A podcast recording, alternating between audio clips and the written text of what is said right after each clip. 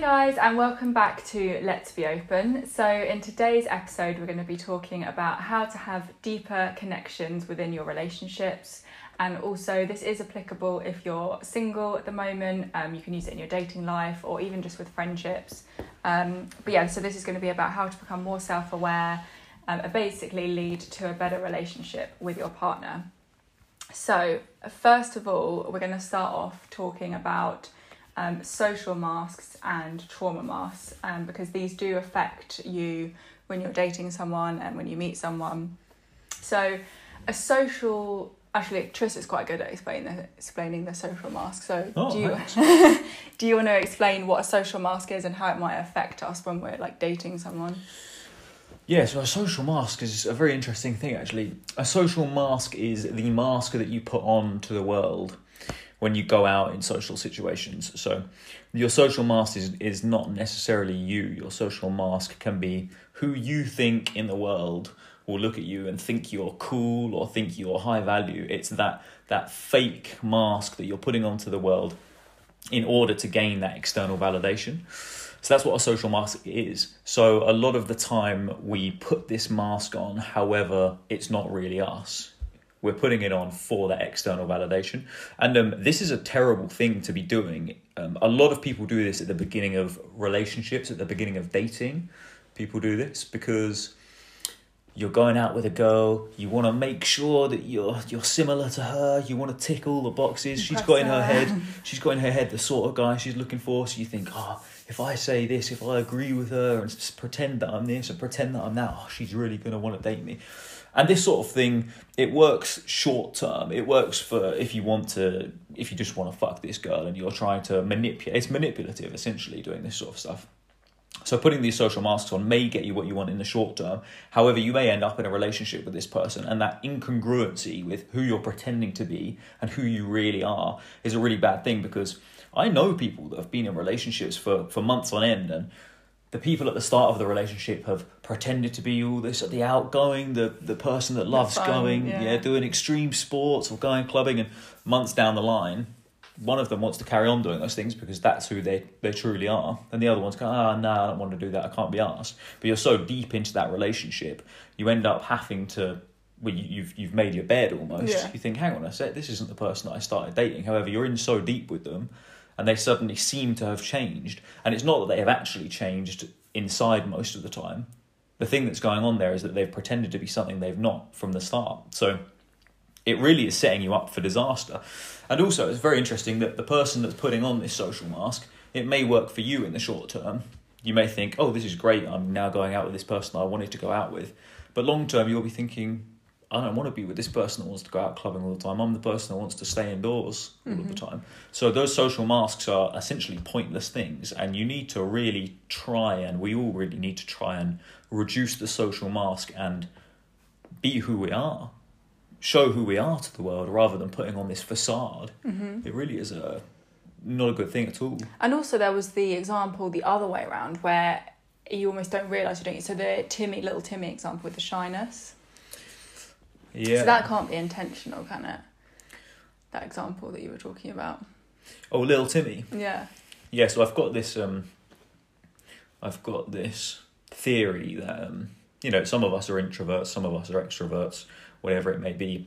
However, how much of that comes from our childhood and our trauma? So when you see see little little Timmy out in town, who's he's just a shy guy that doesn't want to. I better give Julian credit. This is a, little Timmy come from a, a guy called Julian himself. Really good guy actually on uh, on YouTube. Follow him. He's got some really good content, but he was talking about little Timmy in the in the way that little Timmy is the guy that's the shy guy in the corner of the room and he doesn't want to talk to anyone he's he's nervous around people and is that really little Timmy or is that because some things have happened in his life he doesn't feel accepted he may have been traumatized when he was younger so he comes across an introvert but possibly he's actually not an introvert maybe there's some some deep deep trauma inside that's causing him to be that introverted person, but possibly he's not. So this is another thing. Maybe you could call it a trauma mask. Some people come across in a certain way.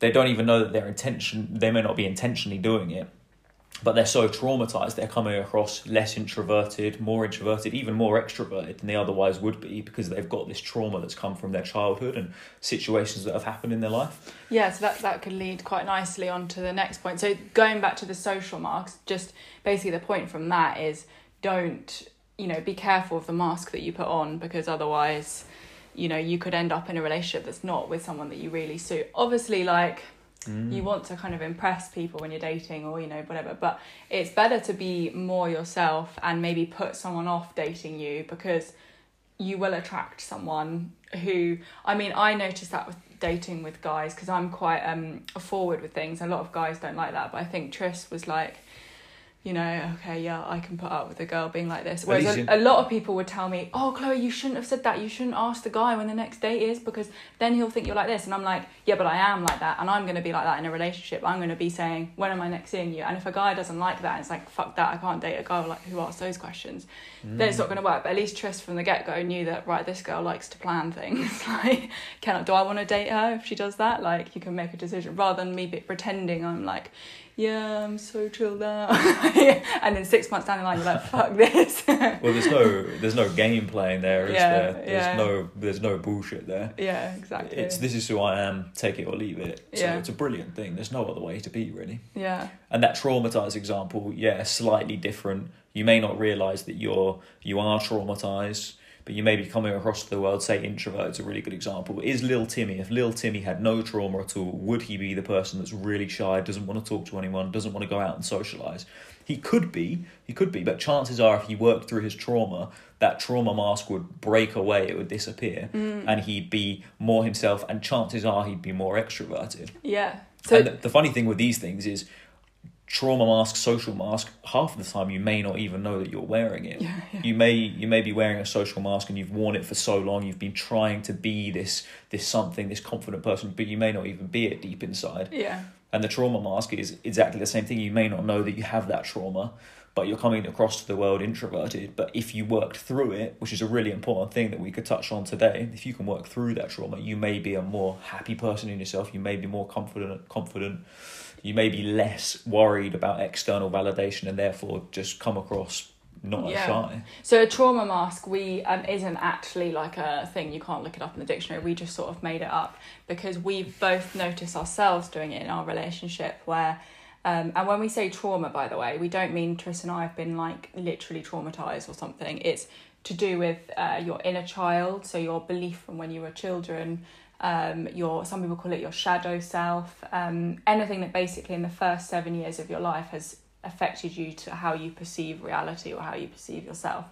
Um, and we all have different kinds of wounding. Some of us, it's um, you know, not feeling good enough or fear of rejection, fear of abandonment, all these different things. And when you have that in a relationship, the problem is you sometimes don't know if you're being you or you're acting out of your trauma. Um, so, an example could be if Tris says to me, I don't want to see you for a week because I'm really, really busy with work. My own trauma is a fear of abandonment. So, I could think, oh my God, this is the end of the world, like to then act out from that and think that's me and think that's normal, like how I'm acting, and that's okay. But it's not. That is coming from a trauma place, and it's not me. That's not congruent with who I really am. It's like, of course, I'm fine if Tris is busy with work for a week. It's not the end of the world. But the trauma is like, oh no, that's a problem. um, so it's being really when you're in a relationship, being really aware of that. And if your partner can work on that as well, it's even more amazing because you can have an even more deeper connection with each other rather than your Mm. trauma kind of playing out with each other. Yeah, and so many of these, um, so many of these things we don't even know that we have them. So these, uh, these traumas, these woundings come from our experiences in the first seven years, generally speaking, and generally from your parents. Your parents, the way that they act in situations where you are not feeling very good, and they may criticize you, they may abandon, they may leave the room and not talk to you for for twenty four hours, stuff like that this is where they all come from. And actually realizing where you do these things in your adult life is very difficult to find out a lot of the time. Mm-hmm. It's hard to find out these things. Yeah, and actually being in a relationship is the best place to work on this stuff because when you are really close to someone, they are like a mirror of you and they trigger you more than anyone.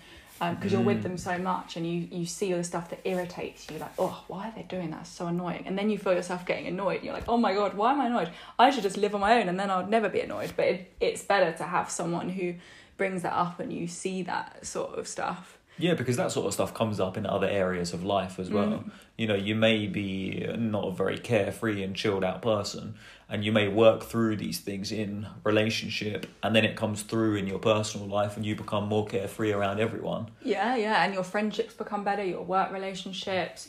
If you're like, you know, working with people in your job, your relationships with them becomes better.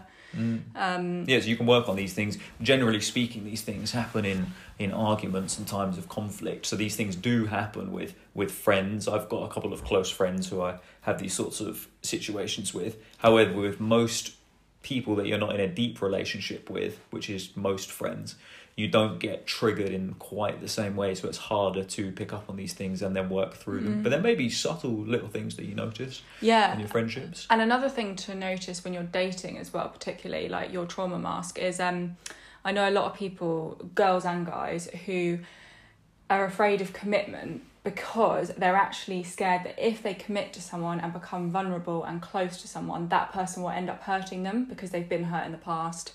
Maybe their parents have treated them badly when they were younger, so they're actually scared of getting into a deep relationship. So then, when they're dating, they act quite badly or um, they're not being true to themselves basically they might really like someone but they're like oh i can't commit because oh my god what if this person fucks me over and then i'll be heartbroken so i'm just going to not date and i'll just avoid it or whatever um, and that again that's not being true to you and that doesn't lead to deep connections with people and people pick up on that.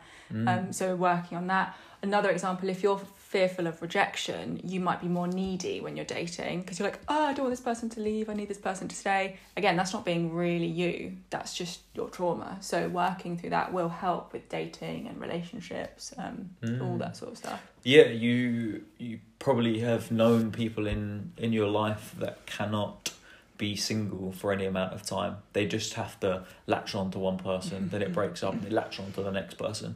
And you've got to think with this, there is probably something going on there that's that's problematic. There's probably some trauma there where they these people cannot be on their own. Mm-hmm. They can't be on their own. Possibly, I mean, it must be something from childhood. Not comfortable on their own, so therefore have to be with someone, and that someone can be anyone. And it's so funny because you see you see some people that are so not right for each other, and some of these people obviously may may just be seemingly not right to each other, but they actually are. yeah But um, if you just if you just pick the first person that comes along because you're so fearful of being alone, which is that trauma, that trauma mask that you don't even know you've got most of the time, are you really going to be happy in ten years' time if you're still together with someone that has completely different goals and ideas on the world to you? Um, and you've just latched onto it through your trauma. So that's why breaking down that trauma is so important because chances are you will never have that perfect or even very good relationship if you're just chasing the next person to come along. hmm And obviously, that doesn't mean you have to wait for the 100% perfect person because the 100% person doesn't exist unless you are 100% perfect and they're a reflection of you. If you're not perfect, you're not going to find a perfect partner.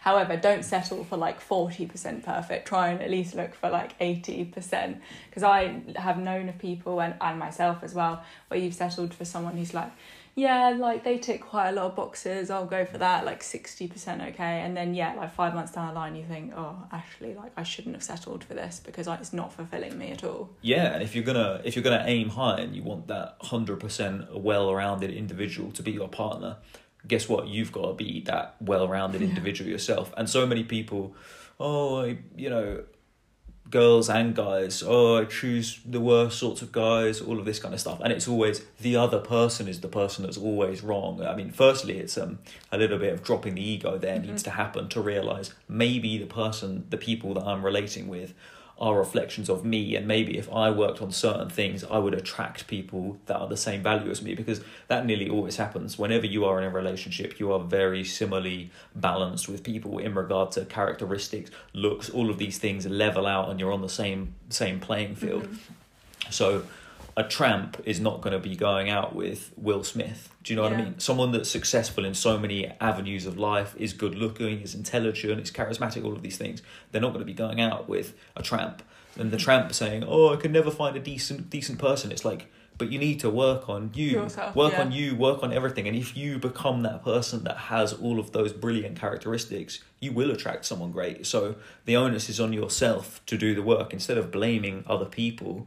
Look at yourself, introspect, realize there's things that I can do to be a better human, to attract better humans, and guess what? You'll have a better relationship. Mm-hmm. But a lot of the time, humans struggle to drop the ego and just constantly blame the other for the for the things that go wrong in their life. And it does take a bit of balls to drop the ego and say I'm wrong and I can do better and there's things that I can work on. And that is one of the fundamental principles that we're talking about here. If you want to make your relationship better, you have to be able to do that. You have to be able to say I'm wrong. In every single argument that you have, we both know there's always a part that you can play where you can play it better. Yeah, yeah. And that was going to be one of our points actually, so we can just discuss that now is that um, to have a deeper connection with your partner, you need to need to be able to drop the ego because like Tris just said, in arguments, if you don't drop the ego, you're going to be constantly. I've actually been learning about this in my life coaching course. There's your ego defense mechanisms, which are from your childhood. It's how you've survived when you were age zero to four. Unfortunately, they're in your subconscious a lot of the time and they are very deep rooted, so you will react subconsciously to things. But once you've reacted, at least pulling yourself back and being like, shit, I've just reacted like this and apologizing quick before it spirals.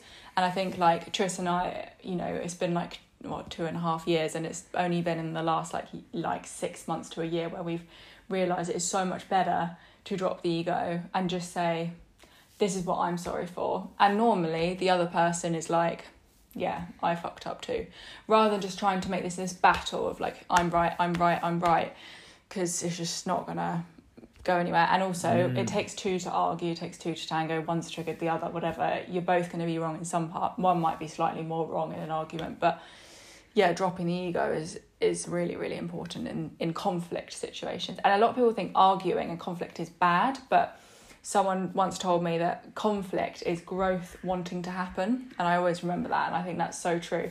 Obviously, it depends how you have conflict. If you're going to be beating yourself each other up, that's not good. But if you can have a kind of heated argument that can be calmed down, drop your egos and talk about things, it's not it's not a problem to have conflicts in your relationship at all. Like it's just how you handle it. Mm. Um, and that's one of the ways to do it is dropping the ego, not getting defensive. Yeah. The the ego thing is so interesting because so many arguments in life are people not being able to take criticism because they so desperately want to defend. So instead of an argument being instantly, what have I done wrong here? It's, I want to show this person that they've done wrong here. And it's this constant, it becomes less about the, the subject of what's going on and more about your ego wanting to win the argument. So you end up not even talking about the content, not even talking about where you can be better. It's just I'm going to make this person see that they've done wrong, rather than I'm going to take responsibility for what I've done wrong. And if you can drop your ego enough, you can realize what you've done wrong sooner, and the conflict will stop sooner, and it Yeah. will resolve sooner, and you won't be doing the same things in the future because you'll be accountable and you'll be taking responsibility for the things that you have done wrong. And also that links quite well to if you become more self aware of your trauma and where you're triggered is once you drop the ego, you can also realise, oh, I've been triggered here, this has made me feel this way. And realising I'll give an example to explain this, but realising that it's not always the other person that has made you feel that way. We are all responsible to how we feel. Like another person can't make you feel something. You are feeling it. It's your choice to feel it. Obviously, if someone was punching you in the face, it is going to hurt. That's not really a choice if it's pain. But um, an example for me is in a long term relationship I had when I was younger, so before I'd done any of this work. When I had arguments, I'd be like, it's him making me feel this way. So if he, if we were having an argument, he wasn't being very nice, or not even being very nice, but say he was saying, oh, I I can't think of an example. What do we even argue about? I don't know. But we're having an argument, and he, I was feeling really shit and crying. It would always be, "Why are you making me feel? You're making me feel this way." And I would be in my head constantly like blaming him. It's all his fault for me feeling this pain. Now I've done the work. When Tris um, triggers me, and I feel that for me it's like an overwhelming kind of adrenaline rush. I realise that is my childhood wounding coming up, my trauma. Well, that's a good way to pick up on it. Though. Yeah, if you yeah. feel that adrenaline running through your body, I always a good know it's sign mine, that that's yeah. your that's your trauma. Yeah, and then then it's also realizing. So what has happened there? Tris has triggered me. That stuff has come up. It's made me feel like shit, but it's not. Tris has made me cry or whatever it is. It's it's triggered something in me to come up and to heal. Obviously, you can address it and say, "Oh, I don't, I don't really like it when you say those things. It, it comes across a bit hurtful." But most of the time, if you are intentional with each other and you're in a good relationship, you don't ever really want to hurt each other. And we always say this after arguments. I think you said to me the other day, I never want to hurt you. Chloe. I'm not going to say anything with the intention to hurt you. Like, you mustn't think that. I'm not, yeah, going to mm. do this action because I want to make you cry.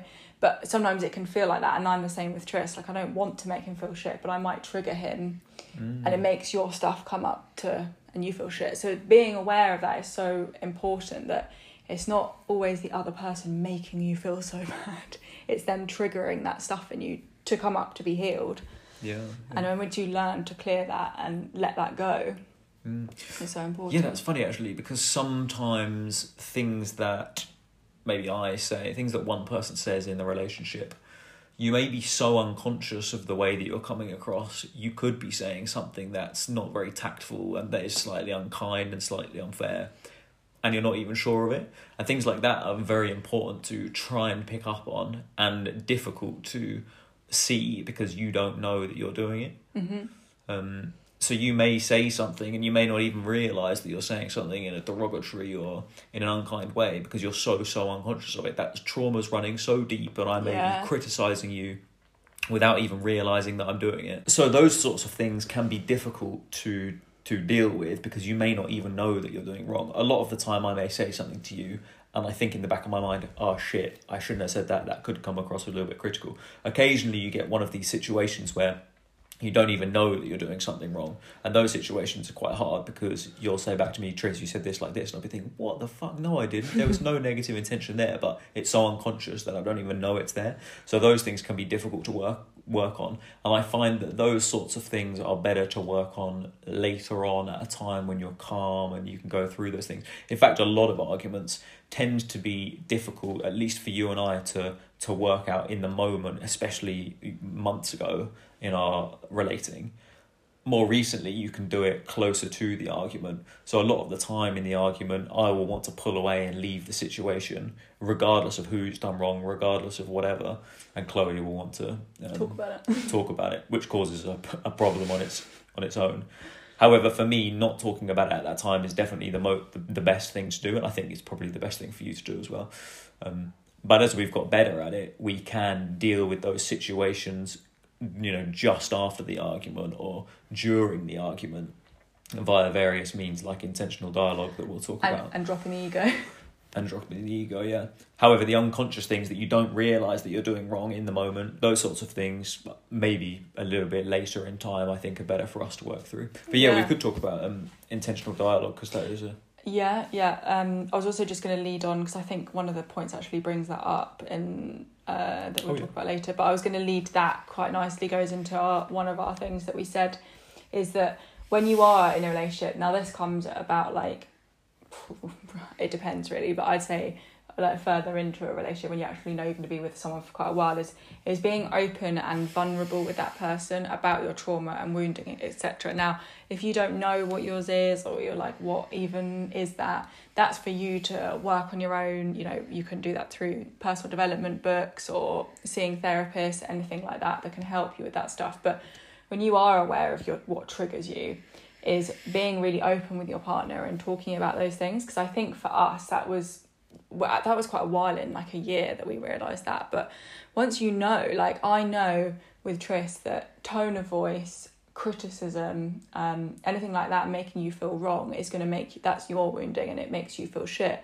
So then being me being more tact tactful around those situations if i feel tris has done something wrong i don't like what he's doing is being careful how i word that because i know it can you know affect you or make you feel shit. And tris knows that mine is uh, fear of rejection abandonment. So if he doesn't want to see me before it'd be i'm not seeing you this is it. Now it's like i'm not going to see you on this day. Just as a reminder i do like hanging out with you. I love it. However i am a bit tired and busy. So just that sort of affirmation helps me. And with him, you know, using my tone of voice and being careful, or if I slip up or Tris slips up and they do it wrong, it's like, oh shit, hang on, I better give Chloe an affirmation. You know, like if you don't, if you want to go home when we're hanging out, it's like, I'm not leaving you because I'm leaving you forever. I like you, and so because you're open and honest about it, you can actually help each other. You can prevent those arguments from happening. You can help the other person not feel shit. Mm. Um, and obviously, everyone's got different sort of things. There are obviously the kind of like more avoidant people who, yeah, might pull away at things. But then, if you are one of those people, just remind your partner, I need space right now. Space doesn't mean I don't love you, it just means I need some space. Because I think some people, even like when they want space, are too scared to tell their partner because they're like, oh, they're probably going to get angry at me and think that I don't love them. And I don't want to be, so I'm just not going to do it. And then you are not happy. So being honest about that sort of stuff, I think is really important. Mm, yeah. Just another thing while we were talking about um, conflict a second ago that just Mm. cropped up in my mind was that occasionally in conflict situations, if you can take a pause when you feel triggered, Mm. a lot of the time it's very easy to just react. That person's criticised me. Fuck you, you shouldn't have said that to me. However, if you can just take a pause for a moment, firstly, you can construct what you're saying in a better way that's not not blaming them for the way that they've just come across to you. Mm. But secondly, sometimes taking a pause and just saying nothing, letting it just sit and saying nothing works so well because if something has been said in a negative tone, a lot of the time people can sit there and think, hmm, maybe that was not said in the right way. Maybe I can read. This doesn't work all of the time, Yeah. but occasionally using this technique can work quite well because you can introspect and think, ooh, I said that in a bit of a harsh way. So the person that means to say, if you said something harsh, the person who feels I'm going to react, pause before you act because it might give that person who's just said a hurtful thing or criticizing thing a chance to think, oh shit, I said that quite Mm. mean. Say you're like um, driving along and you've got a bit of road rage because you're stuck in traffic, and then you say something quite rude to your partner, like, oh, duh, you're really annoying, whatever, and you take out on your partner. Rather than you going, the partner reacting and being like, oh, I can't believe you spoke to me like that, just sit there and take time because then the person who said it might actually think, oh, that was quite rude. I shouldn't have said it like that. yeah, And because you're not firing at them, like, oh, you shouldn't have spoken to me like that, then the other person gets defensive. You start this battle. You can just sit there. Ah, hang on a sec. Yeah, I shouldn't have said that like that. Mm. Even that blame right there. Yeah. You know, as soon as someone says, you shouldn't be talking to me like that, it's like straight away you've started that ego battle. Whereas it could be calm, pause, change the tone, and then it could be, oh, I feel the way you spoke to me just then Well, I guess we might as well lead that into intentional dialogue. didn't feel too great. Yeah. yeah.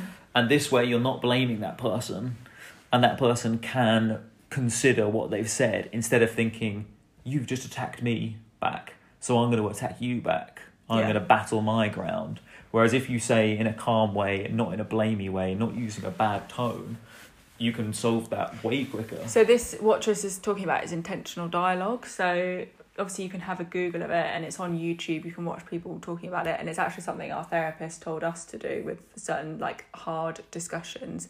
And um, intentional dialogue, yeah, is what Tris basically said. So um, if my thing was that I felt that Tris didn't do enough washing up, it wouldn't be, oh, why do you never do the washing up? Like, it's so annoying that I always do the washing up. That's like not going to make the other person feel good. Whereas, again, so a situation you need it to be like calm, not when you're doing the washing up, like another time. You're both in a good mood.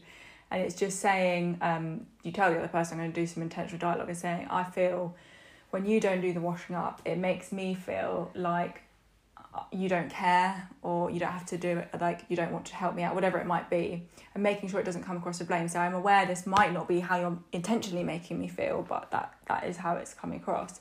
And the other person has to repeat what you've just said and say, I understand that da da da da and they basically repeat what you've just said.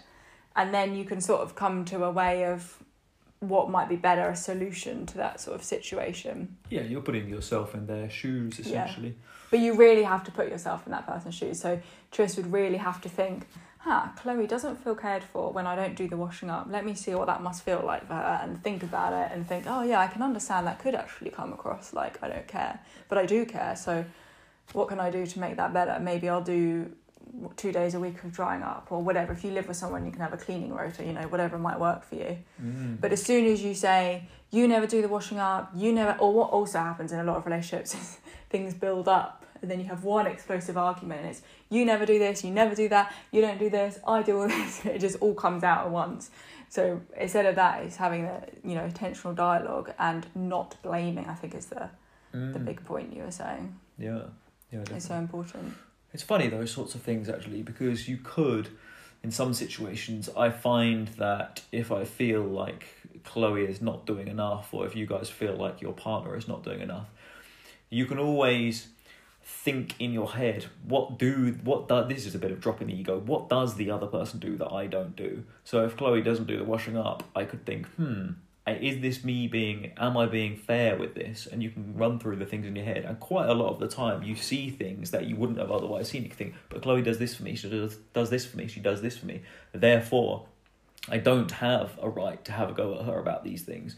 And if you use this you are dropping the ego a lot of the time. And even if you end up doing more of the chores than they end up doing at some point in time most people will realize wow the other does do a lot more than I do. I better start pulling my weight.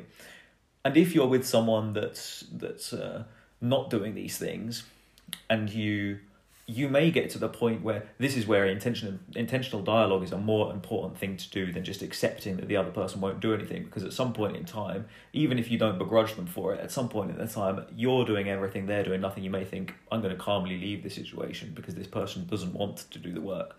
The problem with that, however, is you're not encouraging the other person to grow. Yeah. Whereas if you do intentional dialogue, you're able to communicate that, hey, hang on a sec, I think I'm doing a little bit more than you. And they have the ability to be able to and the choice. Yeah, they have the choice then whether they want to help and do more things. and if they yeah. don't, six months down the line, you can reassess and think, hang on, I've given them a chance to try. They're not, so I'm Mm. going to leave. Rather than just like, yeah, I'm going to leave because you, you don't help me. And the other person's like, what? You never told me about that. like, yeah, it's giving that person. And I think that's such a good example what you said about um, thinking about what the other person does because there's definitely times where I'm like, oh, I come home and like Tris has left his mug out and he hasn't washed it up and I'm like, oh, he's so annoying or not. And then I think, hang on a sec, Chloe. When you go to his house, you've definitely done that, like left your mug out or, or, or is it leaving the toilet lid up at yours or whatever it is. Like you definitely can equal it out, you know, those sort of things. Well, and, and that takes that is dropping of the ego, isn't it? Yeah. You're yeah, dropping yeah. of the ego. You're realizing, hang on, the other person does do stuff. They are good. They do do good things. Therefore, I'm not going to criticize. I'm not going to blame. Yeah, yeah. Or like um sometimes I feel like, you know, I've done the washing and stuff for you, but then I think I eat like all of Tris's nuts, which cost him hundreds of pounds. so it kind of equals out. Like, oh, doing Tris's washing, and I'm like, actually, wait, he gives me loads of free food, so it like equals out. And that's- So yeah, that's really really important. Yeah. Um, another thing to lead on uh, from the like being honest about your wounding with your partner and don't hide, yeah, is don't hide your feelings at fear of someone leaving. So um, that actually also ties into the whole like codependency thing. So a lot of us can start off quite codependent in relationships, which is um, basically where you feel this person completes me and without this person I'd be nothing. All of that kind of media movie stuff, which is a load of rubbish where people are like, I need to find the other half of me, or without this person I'd be distraught. It's really actually quite toxic to be in a relationship like that where you need that other person, you depend on them so much for your happiness because you're putting so much of your stuff onto that other person subconsciously without them even realizing. Um, and that is a codependent relationship where which I admit I have have and maybe you do a little bit, but like it's where, you know, if that person if you have an argument, you're like your whole life falls apart. It's like, oh my god, we've had an argument and I can't be okay without sorting this out or you rely so much on them being happy with you and without them being happy with you it's a big problem or you're so worried about them Mm. leaving. Yeah, and it's pressure on them as well to they're the one that is good in this area and therefore it's pressure on them to be good in that area and then if they're not it's like the blame's on you however if you realize that in that area you should work on those things Yeah. independently therefore there's no pressure on the other to always live up to that level of expectation. Yeah, and um, and not saying something at fear of someone leaving you is just such a bad uh, situation to be in and relying on that person to make you feel secure. So you know let's get married let's buy a house together let's have a baby to make you feel more secure all those things. They don't make in real life you know they don't actually make things more secure. Someone can leave you at any point. Things change. Life is constantly changing. Feelings are constantly changing for others. Like is the more you grow as a person your feelings will might change for your partner. So um, yeah, putting that pressure on someone and hiding how you feel. So our, in our relationship, we were monogamous for 10 months. Tris felt that wasn't right for him. Now, he could have hid that feeling because there was, well, you thought I was going to leave you. So there was that huge risk. So you could have thought, oh, I better not tell her because she might leave me and I don't want her to leave me and I need her in my life and been quite codependent. But luckily, you were honest and thought, I have to tell her the truth. If she leaves me, that's just how it is. But I think that's so important, and, and people don't do that. And, and actually, that's where things can lead to cheating and all sorts of things. yeah. Well, that's where it's um, also, like we were talking about before, being yourself and not just being what the other person expects you to be. Mm-hmm. Because had I carried on that situation and not been myself and not ended that situation, it would have ended badly anyway. Yeah. It would have been a really, really unstable relationship for a while before it ended in disaster and we broke up. Yeah. Or I would have cheated on you. So Yeah. what's the point? You've got you've got to be congruent with who you are, right? It's Yeah. so so important. And if um, you're pressuring your partner into marriage or living with you when they're not quite ready, um, because you think it's the right thing to do, yes, they might move in with you. Yes, they might marry you. But they, if they don't feel hundred percent sure about it, then they could end up leaving you five years, and it's more likely they will actually because you've pushed them into that situation as well. Mm. Um, well, this is the thing where it's it's oppression in a way. mm, Trying to control someone to act the way that you want them to act is a situation that inevitably long term is going to fail because they don't want to do it. They're doing it for you to make you happy in the short term. And at some point in time, they're going to resent that situation. They're going to, if they want, if you want them to move in and they don't really want to, but you're giving them some ultimatum, I'm going to break up with you if you don't move in.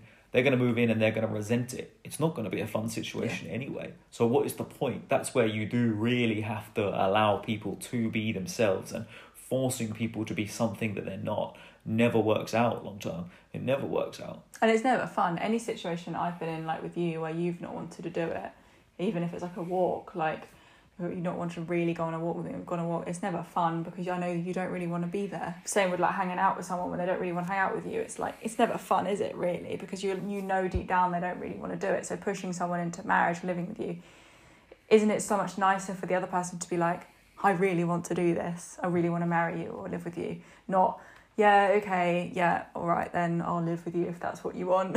you know, that's not going to mm. make you like feel good or yeah, I think that's really important.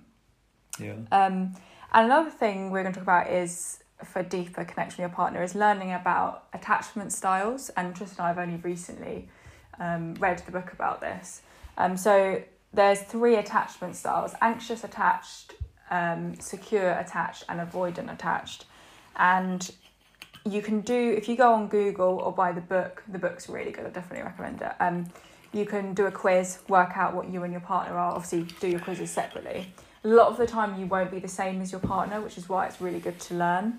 The aim is to become securely attached, and whether you're anxious and avoidant comes from your childhood, your upbringing, what's happened in your life. Yeah, it's generally how you used to react in arguments when you were younger, right? When your parents have an argument, Yeah, do you bang on at them and keep being needy with them, or do you leave the situation and try and distance yourself and get away to have your calm? It's And- generally that, isn't it? Yeah, and they've also done studies now recently that attachment styles are also to do with how your parents um, dealt with you dealt with you as a baby when you were crying. So when you when your baby cries, I think they said like you're more likely to be um, securely attached if the parent stays in the room but doesn't go to you when you're crying. So it's like they know you're there. They're not coming to you. You're back and Ah. cool, so you're you feel secure. The baby feels more Yeah. secure. They've done studies on that as well. And if the mum Molly coddles you and always comes up to you, is that a, that's a secure thing? I think that was yeah no I think that was um I can't remember which one was which for them they did yeah they did tests on it So what's the one if you reject them? If you leave the room when your I think parents that was cry, an- is it? anxious So then, in relationship, when you're older, you're needy in a situation because you're worried they're going to leave. Yeah, it, yeah, it might be that one. I can't remember which one was which, but it was my point was that they've done studies on how your parents are when you're a baby crying, and what was the other one? Um, oh, like brainwave cycles. They've seen that sort of stuff. What goes on when you're being triggered, like you said, in arguments, and how people react.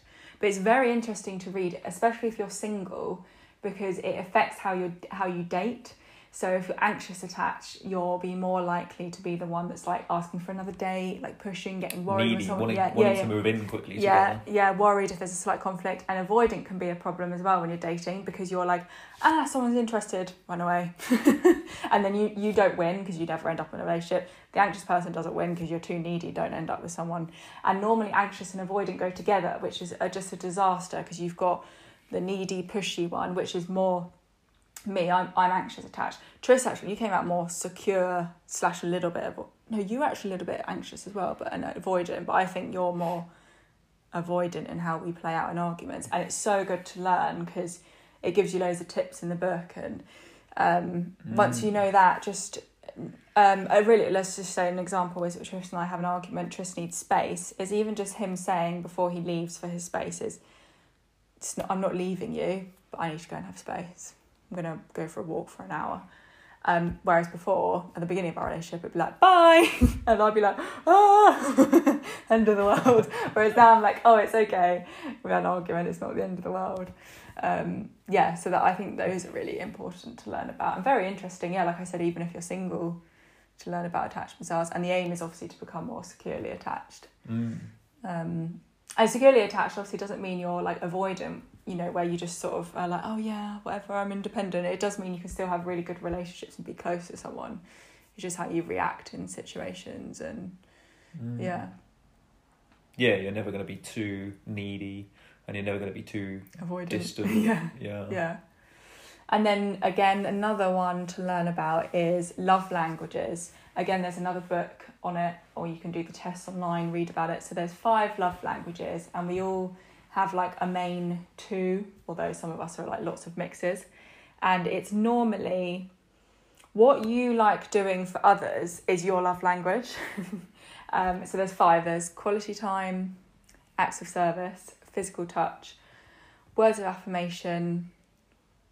What's the other one? Oh, gift giving. Gifts, yeah. yeah. So I for Well me, yeah, I know, because the other day we struggled with it. My main two are quality time, as Stuart knows, and a little bit of, I think, words of affirmation and physical touch kind of overlap. And what were yours?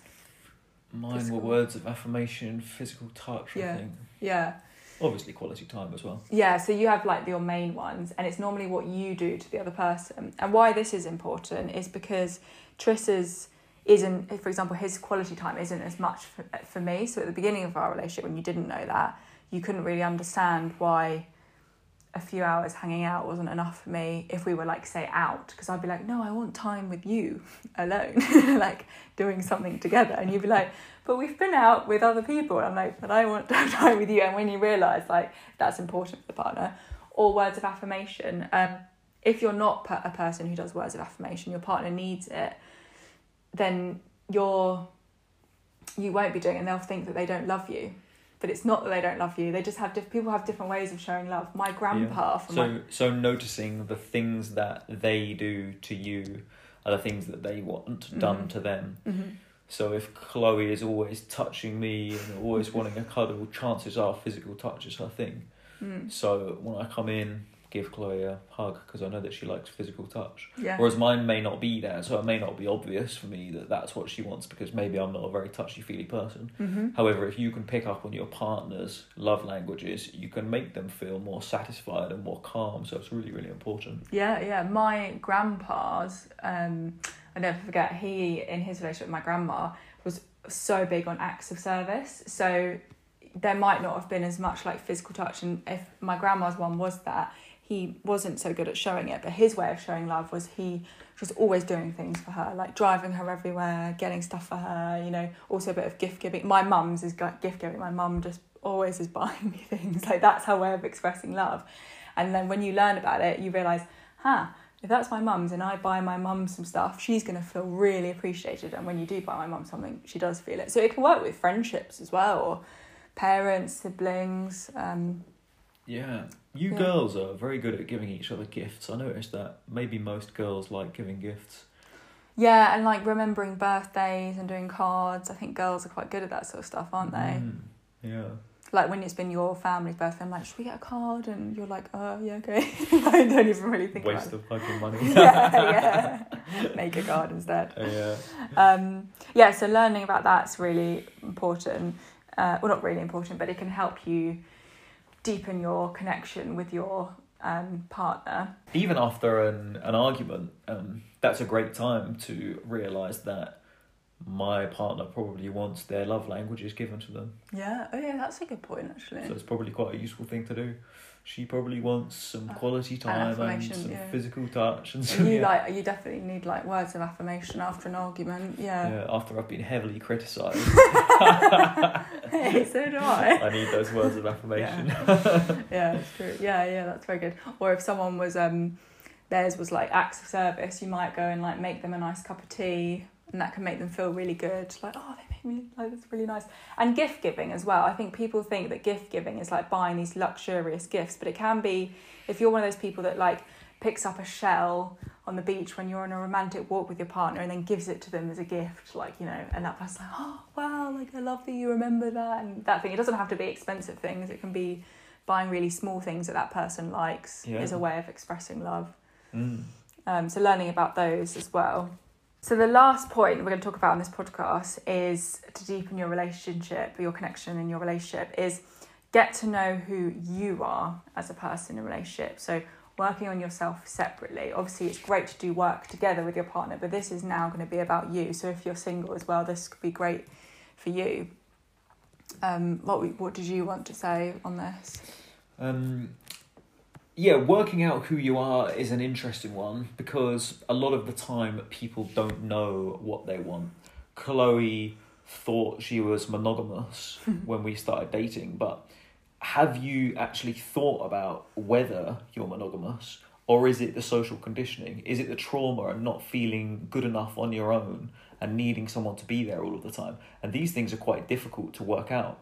Um, one way of realizing who you are can be to see the reasons that you're doing things. We've spoken about this in podcasts before. So, are you doing things for validation of other people? That's a great one. If the external validation is the thing that's making you do the thing, chances are that the thing is because you want other people to think you're good, therefore you're doing it. So, you're doing it more for others than you are for yourself. So if that is one of the major things why you're doing certain things, why you're going to the gym and working on your booty, maybe that might be an example of it. Getting six pack abs.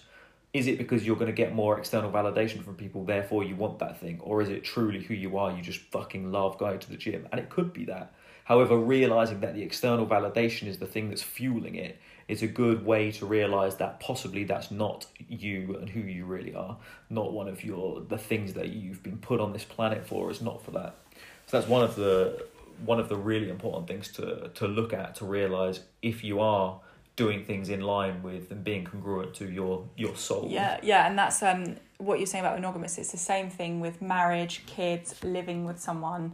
Is it because your parents got married? Is it because your friends are all getting married? Social is that pressure, yeah, right? social pressure? Yeah, especially when you get to our, our age, like thirty. You know, everyone's having kids, moving in, all that. Stuff. You think, oh, that's the right thing to do. Everyone gets married at this age. You've been with someone for six years. Oh, why haven't they proposed? You know, like that's the thing that you should do. So working out whether is that really what you want, Mm. like And um, You know. these things you have to be congruent with who you are at this point in time. So me at Mm. this point in time, I'm I'm non-monogamous. I've I've realised that I'm definitely not monogamous. That has that just doesn't make sense to me. You know, I've made this decision that that's not even though everyone else thinks this way. I'm dropping the social conditioning. I'm not listening to the social pressure of others. I think that that's not right for me at this moment in time. That's trusting myself, who I am now. However, the further that I delve into the unfolding of my character and breaking down my social conditioning, at some point in time, I may realize I only want to be non monogamous for the external validation, for example. So Mm. you have to be congruent to what you believe and who you think you are at this point in time. However, that's always going to be fluid. And I feel like that's another thing where us humans should be more fluid in the way that we make decisions and less dogmatic. It shouldn't be, I'm going to be this way forever, because so many times in my life, especially, I've realized that I've said I'm going to be this way forever, and then years down the line, I've changed that thought. So Yeah. being fluid and saying, this is possibly what I want forever, and maybe I'll change in the future is so, so important because you are constantly I mean, changing. yeah, that's one of our reasons why we personally are like not too keen on conventional marriage, just because you have to commit to someone for all your life, and how do you know how you're going to feel about them in ten years? But that's another topic. But that's really important as well. Like, yeah, so being being honest. I mean, Tris and I never ever have once said that we'll be love each other forever, because how can you promise how you'll feel in the future? You Yeah. can't. How yeah. many ex girlfriends and boyfriends have you said that? Yeah.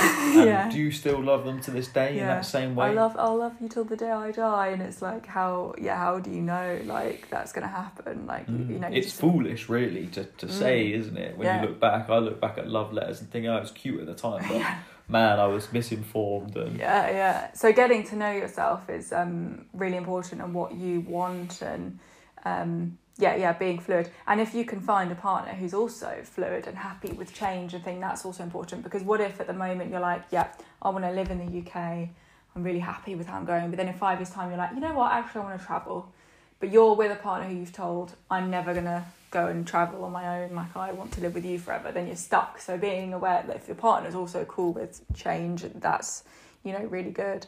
Mm. and again that comes down to being open and honest with your partner about how you're feeling at certain times. So um if I got to a point where I was like mm, I'm not really happy being non-monogamous anymore you know changing saying to Tris I'm not happy with this anymore you know I want to change things up you might be able to come to a conclusion together but yeah really important with that being honest with how feelings are or yeah Mm. what's going on for you at that time Yeah. um and not like eh, again that comes to not hiding your feelings or hiding what's going on but i think i just know so many people who are in long-term relationships who've told me things how they feel but they don't want to tell their partner because they're worried it will cause all this eruption and then they'll leave them and then they'll have no one and So you might as well sit in the sort of pain forever, is the uh, the kind of bargain that they're Yeah. taking with themselves, which seems slightly crazy. Yeah, yeah. Um, so yeah, I'm working through that trauma, like we said, and the inner child stuff. And if you're listening to this, like, oh, I have no idea where to even start with that. Just if you can afford it, obviously therapy is a, is a great way. But there's so many self help books out there and podcasts and all this stuff talking about um, those sort of things. And just looking up on the internet about, you can just Google it. You know, um, psychodynamic therapy looks at inner child beliefs and all that sort of stuff. Even um, I found that meditating, even Mm. meditating, I get glimpses of the reasons that I've been put on this planet. I get Mm. glimpses of this is what I need to be doing with my life. I get glimpses of I don't need to be doing this anymore. Certain bad habits that you've had that I've had I've in meditation I've realized actually why am I doing this? I don't need to be doing that. That's bad for me. That's Yeah. not who you really are. So meditation can be a, a great Yeah. way to access those things. And Tris and I use the Wim Hof method, which we highly recommend. That's really good for that sort of stuff as well. Mm. Um, so yeah, I think that is really important and doing it separately. There's a um, as I was talking about earlier about being codependent. There's codependency, then there's independence, which is where sometimes people come out of a codependent relationship. They're like, "That's it. I'm going to be on my own. I don't need anyone.